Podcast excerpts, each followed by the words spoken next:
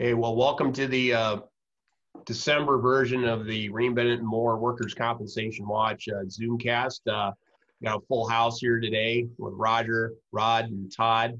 Todd has a new camera uh, from last from last week. It looked like last month. It looked like he was on. Um, I don't know what it looked like. It was like one of those shots where they had like Vaseline over the camera or something. So, but now we're back. Uh, so we're going to talk today about benefits and workers' compensation in Nebraska.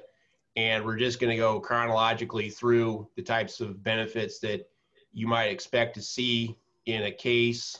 And um, starting with uh, medical benefits. So, Todd, why don't you talk a little bit about the medical benefits and workers' compensation?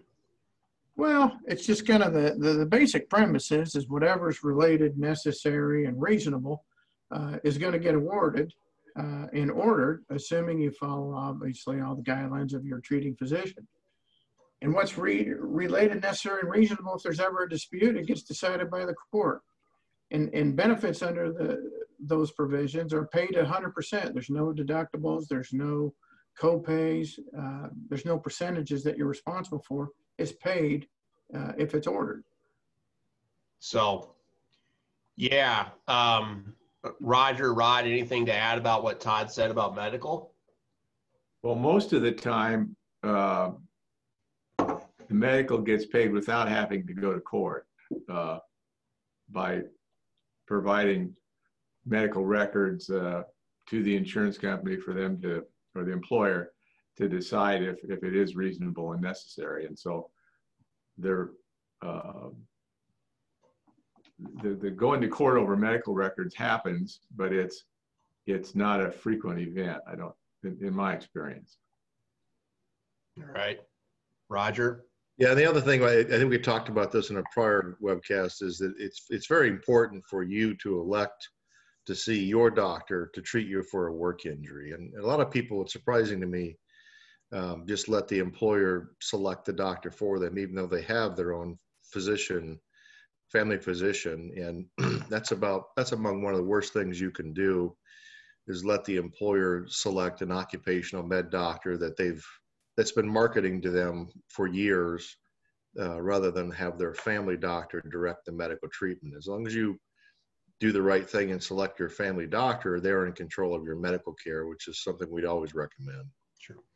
And that's um, why it's important you, well in line with that that's why it's important though uh, to get to that doc because if he's recommending, for example, an MRI and, and, and it's not getting approved, uh, as long as he testifies or puts in writing that it's reasonable, necessary, and related, generally that's going to get ordered and, and uh, you're going to find treatment done, just like physical therapy, occupational therapy, speech therapy, whatever your doctor's recommending. It's just got to be reasonable, necessary, related to your injury. And one other thing too, I want to jump in with: uh, don't wait to have the employer send you someplace. Uh, if a few days go by, a week go by, and they haven't set you up with anybody, then just go. Just go on your own to the doctor to, to get that documented. Um, if you wait two, three, four weeks, it's not going to look good that you took that long to go see the doctor. And the judges just don't generally buy that employers don't send people to doctors, even though we know that happens a lot. And also, you need to be aware that if you have health insurance and there's a delay uh, in getting medical approved through your workers' comp, you, it, it, you can sometimes uh, and frequently get your care uh, through your health insurance, and then the health insurance would get repaid through the workers' compensation system. There's something else I wanted to bring up. Uh, the workers' comp court in Nebraska has a, a, a, a schedule or a uh, uh, process for evaluating what, what is a reasonable amount to pay for medical care. So sometimes they don't pay the hundred cents on the dollar, you know, the price. Let's say an MRI bill is for two thousand dollars, and and their schedule of payments is only fourteen hundred dollars.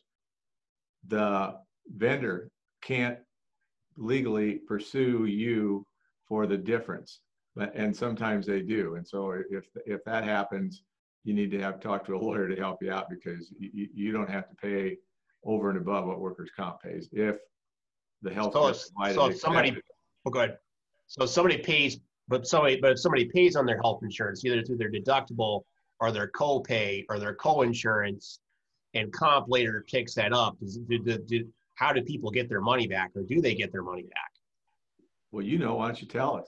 Oh, come on. Yeah, you get your money back. I mean, if you pay in, then if you pay in like under private under private insurance, and it's deemed to be workers' comp, as a worker, you get that back. I mean, I'm dealing with a settlement right now where about three thousand dollars is going back to the is going back to the injured worker, and uh, and sometimes too, if you get health insurance paid, um, if you get your health insurance paid back, you the lawyer or you you can get some of that money back from the from the health insurance in, in some regards if you get that if you get that paid back. So Right. um, there's lots of medical benefits. Otherwise, the other thing I want to touch on is mileage for people in Nebraska, particularly if people outside of major cities have to travel to go to the doctor. You're supposed to get your mileage paid for that. That's another benefit, and that can add up.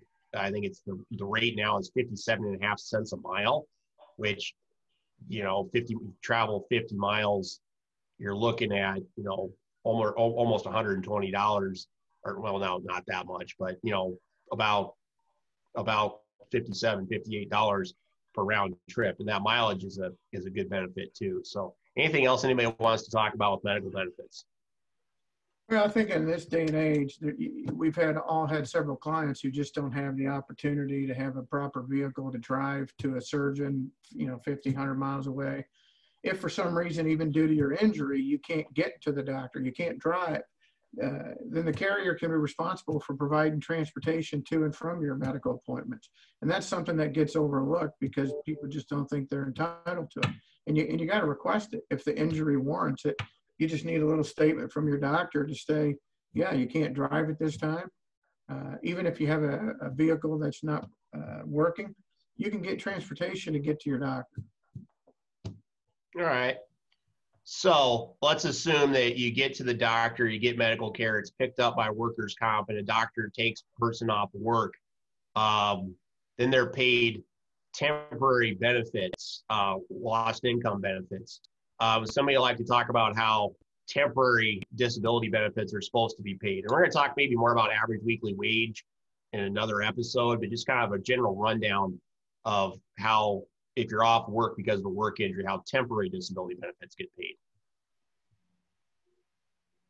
I'll take that, I guess. Um, Yeah. It's two things. One, if, if the doctor takes you off completely, or the doctor puts you on restrictions that the company is unable to accommodate your returning to work at, they owe you two thirds of your regular rate of pay, uh, tax free, no taxes taken out. Uh, I, I just had a lady uh, a few yesterday that we determined that they had improperly paid her to the tune of $100 a week, and they owed her we figured out that they calculated that wrong and they owed her $7,500 um, in wages for not having paid her properly. So, um, you know, if you have any question about whether they're paying you the correct amount or not, give us a call. We'll be happy to kind of run through the general specifics of it. And then the second aspect of that is if your hours are restricted or they have to reduce your pay because of the job that you are doing when you go back to work, you get two thirds of what you're missing from what you were earning before the injury and what you're earning right now as well. So that's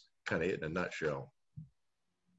And that's, in my experience, that's difficult to administer because people's, you're getting paid from two different sources. You get paid off of your company, which could be biweekly, weekly, whatever.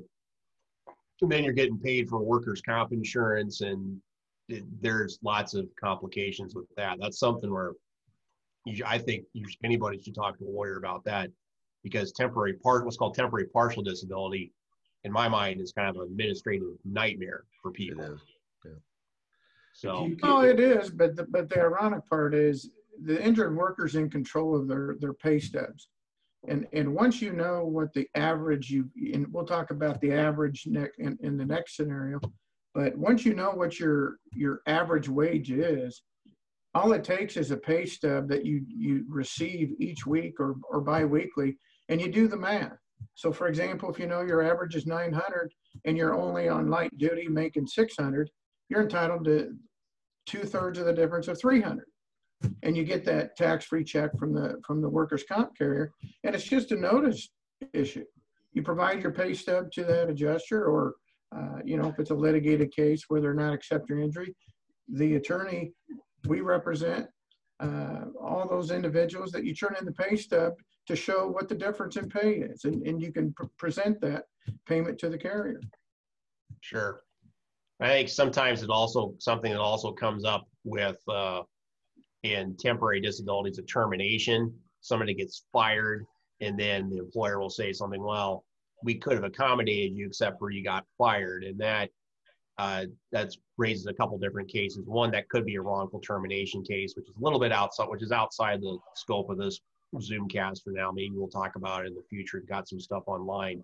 but even if let's say you do get fired, that doesn't that, that doesn't necessarily disqualify you from getting temporary disability awarded by if you if you go to court. So um, that's that's something else. It's a semi-common scenario, and some employers will still let people go and still pay temporary, but there's still some some arguments there. Are there still some? Oftentimes there's disputes there. Um, so anyway, anything else? Is anybody else to add about temporary disability?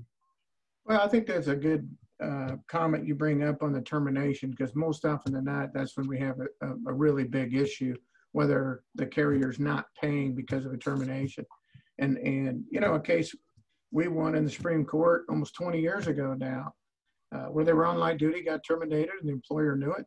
And uh, that court said, look, you knew you terminated them while they're on light duty, and you're going to have to pay it. Now, obviously, there's some facts specific to it, but generally speaking, if you're terminated, that doesn't cut off your right 100%. Uh, all the facts go into it, and you got to present that to the court. Um, and as long as you have a reasonable ex, uh, a reasonableness to, to why you were terminated, whether it's indirect to your injury or not, you're often not you're going to get a temporary partial percentage or or the whole temporary total percentage. Roger, wasn't that your case, Guico versus Excel? Yeah, that was that was uh, that was 20 years, almost almost 30, 21 years ago now that uh, that he'd been terminated, and they they basically found that uh, it was a it was a sham. They they terminated him for reasons relating to his work injury to get rid of him, and they did award benefits uh, following that. And kind of a, one a related issue, I'm I'm surprised about how many workers uh, that get frustrated with the kind of crap that they might experience at work after a work injury, and just up and quit just to leave. Um, that's that's a, again one of the worst things that you can do while you're going through a work injury is you give the employer all the um, all the basis to say whether they could have accommodated you or not. And it's very difficult to prove the negative that they would not have been able to accommodate a return to work when you've when you quit. So that's a real easy out for the employer and you should never quit in my opinion until you're all the way through your work injury and have permanent restrictions and and they can figure out if they can accommodate you on a permanent basis or not. Yeah. And and maybe in the transition to uh, temporary to permanent disability, there's this there's this magic there's another other acronym MMI maximum medical improvement. What why is maximum medical improvement important in a workers' compensation case? Well, that's the end of eligibility usually for temporary disability. The, the maximum medical improvement basically says this is as good as you're going to be and and uh, you no longer are, are, entitled to temporary disability you go into the next category of benefits which i assume is the next thing we're going to talk about yeah uh, so if it's a, a body part that is like your shoulder has got a value under Nebraska law of 225 weeks of your workers' comp rate.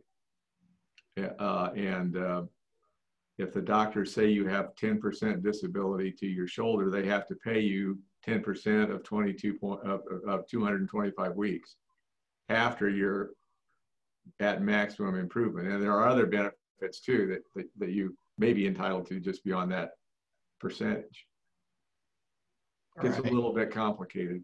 It is. It is. Um, But one thing I think is important about MMI or is oftentimes what I see, and Roger's written about this, I've written about this, is that some doctor says, yes, you are at maximum medical improvement.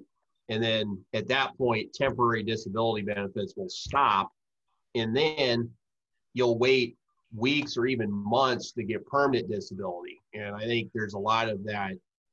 And I don't know that the Nebraska Supreme Court's ever really ruled on that on the on that gap issue, whether it's the time it takes to get an impairment rating or whether it's the time the longer time that it takes to get to determine um, disability with a spinal injury or some other types of injuries. So, um, any other thoughts, maybe Roger, about the about the gap issue between temp the, the, the, the time where people don't get any benefits, oftentimes, either neither temporary nor permanent. Yeah, it, it, that definitely is a is a bad gap in, in Nebraska that, that Iowa kind of does a little better job with this, where they have to give in Iowa they have to give the the worker 30 days notice that they're going to stop paying them. So at least they can try and make some accommodations for what they're going to do after that point. Nebraska, they could just cut it off at any point, and they don't even have to tell the employer. They don't have to tell the, the worker. They don't have to tell their attorney that they're going to cut it off. So the, the only way we find that out is when the checks stop coming in and we make the call to figure out, figure out what's going on. Um, so I, I, definitely would like to see something that the legislator does to to to fix that. But every time we try and do something good for the worker, the insurance companies are up there trying to cut benefits and and fight us all the way. So um, it's it's a bad situation, and particularly where you have an employer that can't accommodate you. You know, you might have a couple of months of wait in there before the doctor does the final report with no money coming in, which is a really bad situation for the worker and the family. Yeah, and unemployment sometimes isn't even really an option either because people are still technically employed. Or during the COVID crisis, unemployment claims are now taking like six months to process, which yeah. is is is absolutely insane at this. Six or seven. I, that's not a criticism of the Department of Labor in Nebraska. I think they're doing a great job, but there's just so many claims going on right now that unemployment's not really an option. That's a little bit off of workers' comp. So uh, Rod, you talked about um, a shoulder injury being paid on a percentage, but there's different ways that the permanent disability benefits are paid in different ways in Nebraska depending on where you get hurt, right? Or where which body part gets hurt? Correct. There's essentially two kinds of permanent disability. One is one of these body part uh, disabilities, and then the other is for loss of earning ability. Uh, and the more, more common loss of earn, earning ability cases are spinal cord injuries like herniated discs, ruptured discs, bulging discs, you know, uh, and, and the, ultimately you get paid for how that reduces your uh, ability to earn a living. And I don't think that's really what we want to get into is the ins and outs of, of what that means. But I mean, they're paid in a different way. They're paid out over a 300 week period in smaller amounts of money unless you're totally and permanently disabled, and then you can get paid workers' compensation for your whole lifetime. All right. I don't um, know if that's what you're looking for, but that's yeah, correct. View of how the disability payments uh, are derived, and then we haven't mentioned this before, but there's a maximum workers' comp benefit. Uh, uh, it's like around $900 a month this or week this year. But it, uh, and that's the cap. It, even if you're two thirds amounts to like uh, twelve uh, thousand dollars a month, you can't get paid the thousand. You can only get paid up to whatever the maximum is, and it changes every year. Yeah, well, it, it, it yeah, it, most of the time it changes every year, but yeah, I think the max rate now is about sixty-five thousand, sixty-seven thousand dollars. If you make much more, if you make more than sixty-seven, more you make more over 67, the, the, the more you're going to be underpaid uh, on a permanent disability basis. Um, anybody want to talk about the try to get into the the uh, the the two member uh, permanent disability? Talk about that because there's a lot of cases where somebody may get you know two you know two hands hurt or a hand and a shoulder, and that's also paid on how it affects your ability to earn a living, but isn't there some additional hurdles a, a, worker has to get over to be paid that way if they hurt multiple body parts versus a, a spinal injury. And, and generally speaking, for example, if you got two hands, a shoulder, a knee, an ankle, um, or a wrist, and you got two in one accident, you're going to get a percentage by the doctor for each body part. But based on your those percentages and your permit restrictions, uh, you can be, be, treated like a neck or back if you can show you got over a 30% disability or more. Uh, if it's under 30%, then that gets basically you get your the same percentage that the doctor gave you.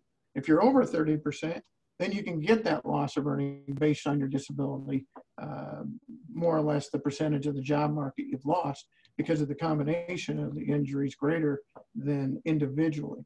Um, but there's certain hoops you got to jump through to get that percentage, and we'll get to it in a minute, which is called the Voc Rehab Council.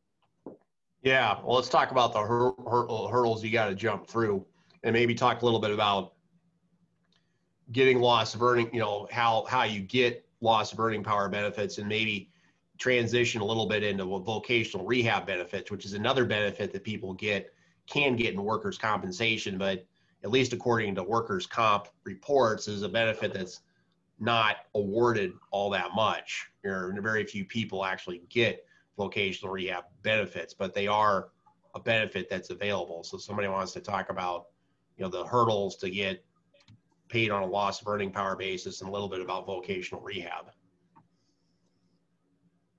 Well, I'll jump in and the, the, the, the basic thing, the, the easiest thing we can tell you is if you have a, an injury to your back or your neck with permanent restrictions, the way the system is set up, you have to take some affirmative steps with the court to get the benefits that you're entitled to. So especially in those situations, you, you just need to call an attorney, whether it's us or somebody else you, you have to get through uh, the process to get those benefits by by taking some affirmative steps through an attorney to get those full loss of earning capacity benefits. And then just to kind of back up a little bit, if your injury is to any other body part like a hand or a foot or an elbow, the Nebraska legislature has assigned a certain number of weeks to just every part of your body, down to the little joint of your pinky here and your big toe and your little toe um, and you know various weeks. So Rod talked about a shoulder's been assigned 225 weeks.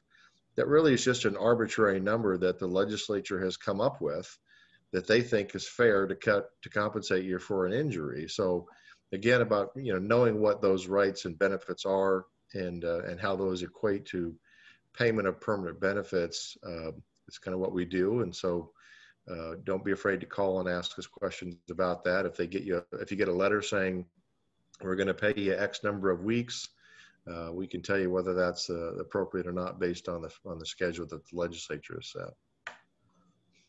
Sure, and oftentimes those, at least the voluntary payments are are things that people can take, and oftentimes an attorney can get more benefits for somebody. And one of those benefits, and I do want to talk briefly about vocational rehab. Um, if somebody, whether they hurt, whether it's just one, whether it's just a shoulder injury or a knee injury that gets paid on a percentage basis, or whether it's an injury that affects your ability to earn a living, um, there's also vocational rehab benefits. People can, some people can get retrained through if they have a work injury. How does that process work for somebody who, you know, is can't do the types of jobs as they used to do because of a work injury? how to briefly explain how that how that works out. Well, that's something that the worker also has to initiate. The employer rarely initiates vocational rehabilitation, and you ask uh, for it if you feel that you can't go back to the work you were doing before you got hurt.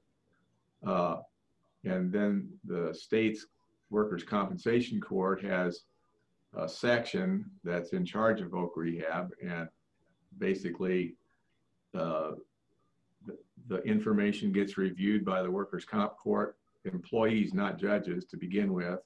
And they decide whether you're entitled to some sort of voc rehab. It can be anything from job placement, helping find a job, all the way up to going to college. Uh, if, if you're a high wage worker, and we've been able to get several people college degrees because of uh, severe physical injuries.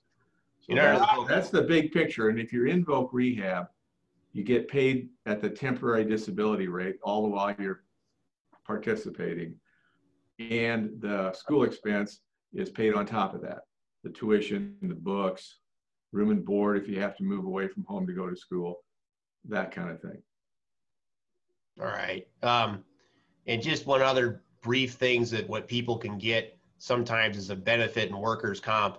Every once in a while, workers can get attorney's fees and even penalties against an employer. It doesn't happen very often, but every once in a while that they get that. What are situations that happen where workers can get penalties against employers or insurance companies and even get attorney's fees sometimes paid sometimes? When does that happen? I know it's rare, but what are some uh, occasions when it does? Well, the most common is when you're entitled to a temporary benefit or a permanent benefit, and the insurance company has proper notice of that medical record or, or doctor opinion or that percentage of impairment that if they don't pay that within 30 days, they, they can be uh, exposed to waiting time penalties, which are 50% of the benefit that is due. Um, the second reason is uh, simply if there's a delay in medical care, certain judges are awarding uh, attorney's fees for delay in medical care for having not a reasonable basis to delay it or deny it. All right. And, and, and, attorneys' fees and penalties and waiting time penalties are pretty are are not are, are pretty uncommon in the Nebraska workers in your experience, correct? It's uncommon, but at the same time, it, it's common on certain carriers because they kind of do the same thing all the time. Uh, you know, like a lot of times, uh, it's the same carrier and the same players uh, who's going to uh, not pay because they're, they're either not watching the claim or they're ignoring it or they just don't care. All right. Uh, anything anybody else wants to talk about with workers' Yeah, compensation benefits? I Rod?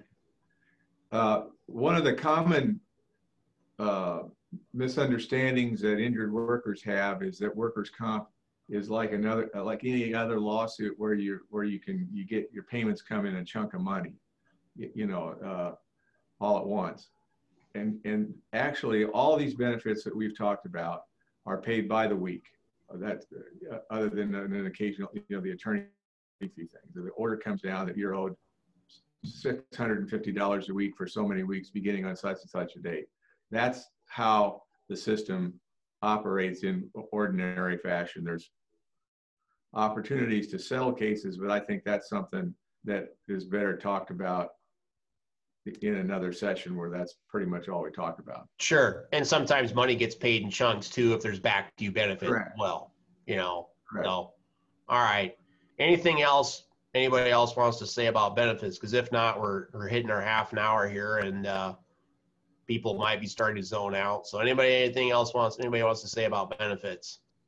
I think it's just important. You got to know what type of benefit that you need. You got to know a little bit about what you want, but also what the law provides and what it doesn't provide. And if you have any questions, don't be afraid to ask Right. questions. Roger, anything else?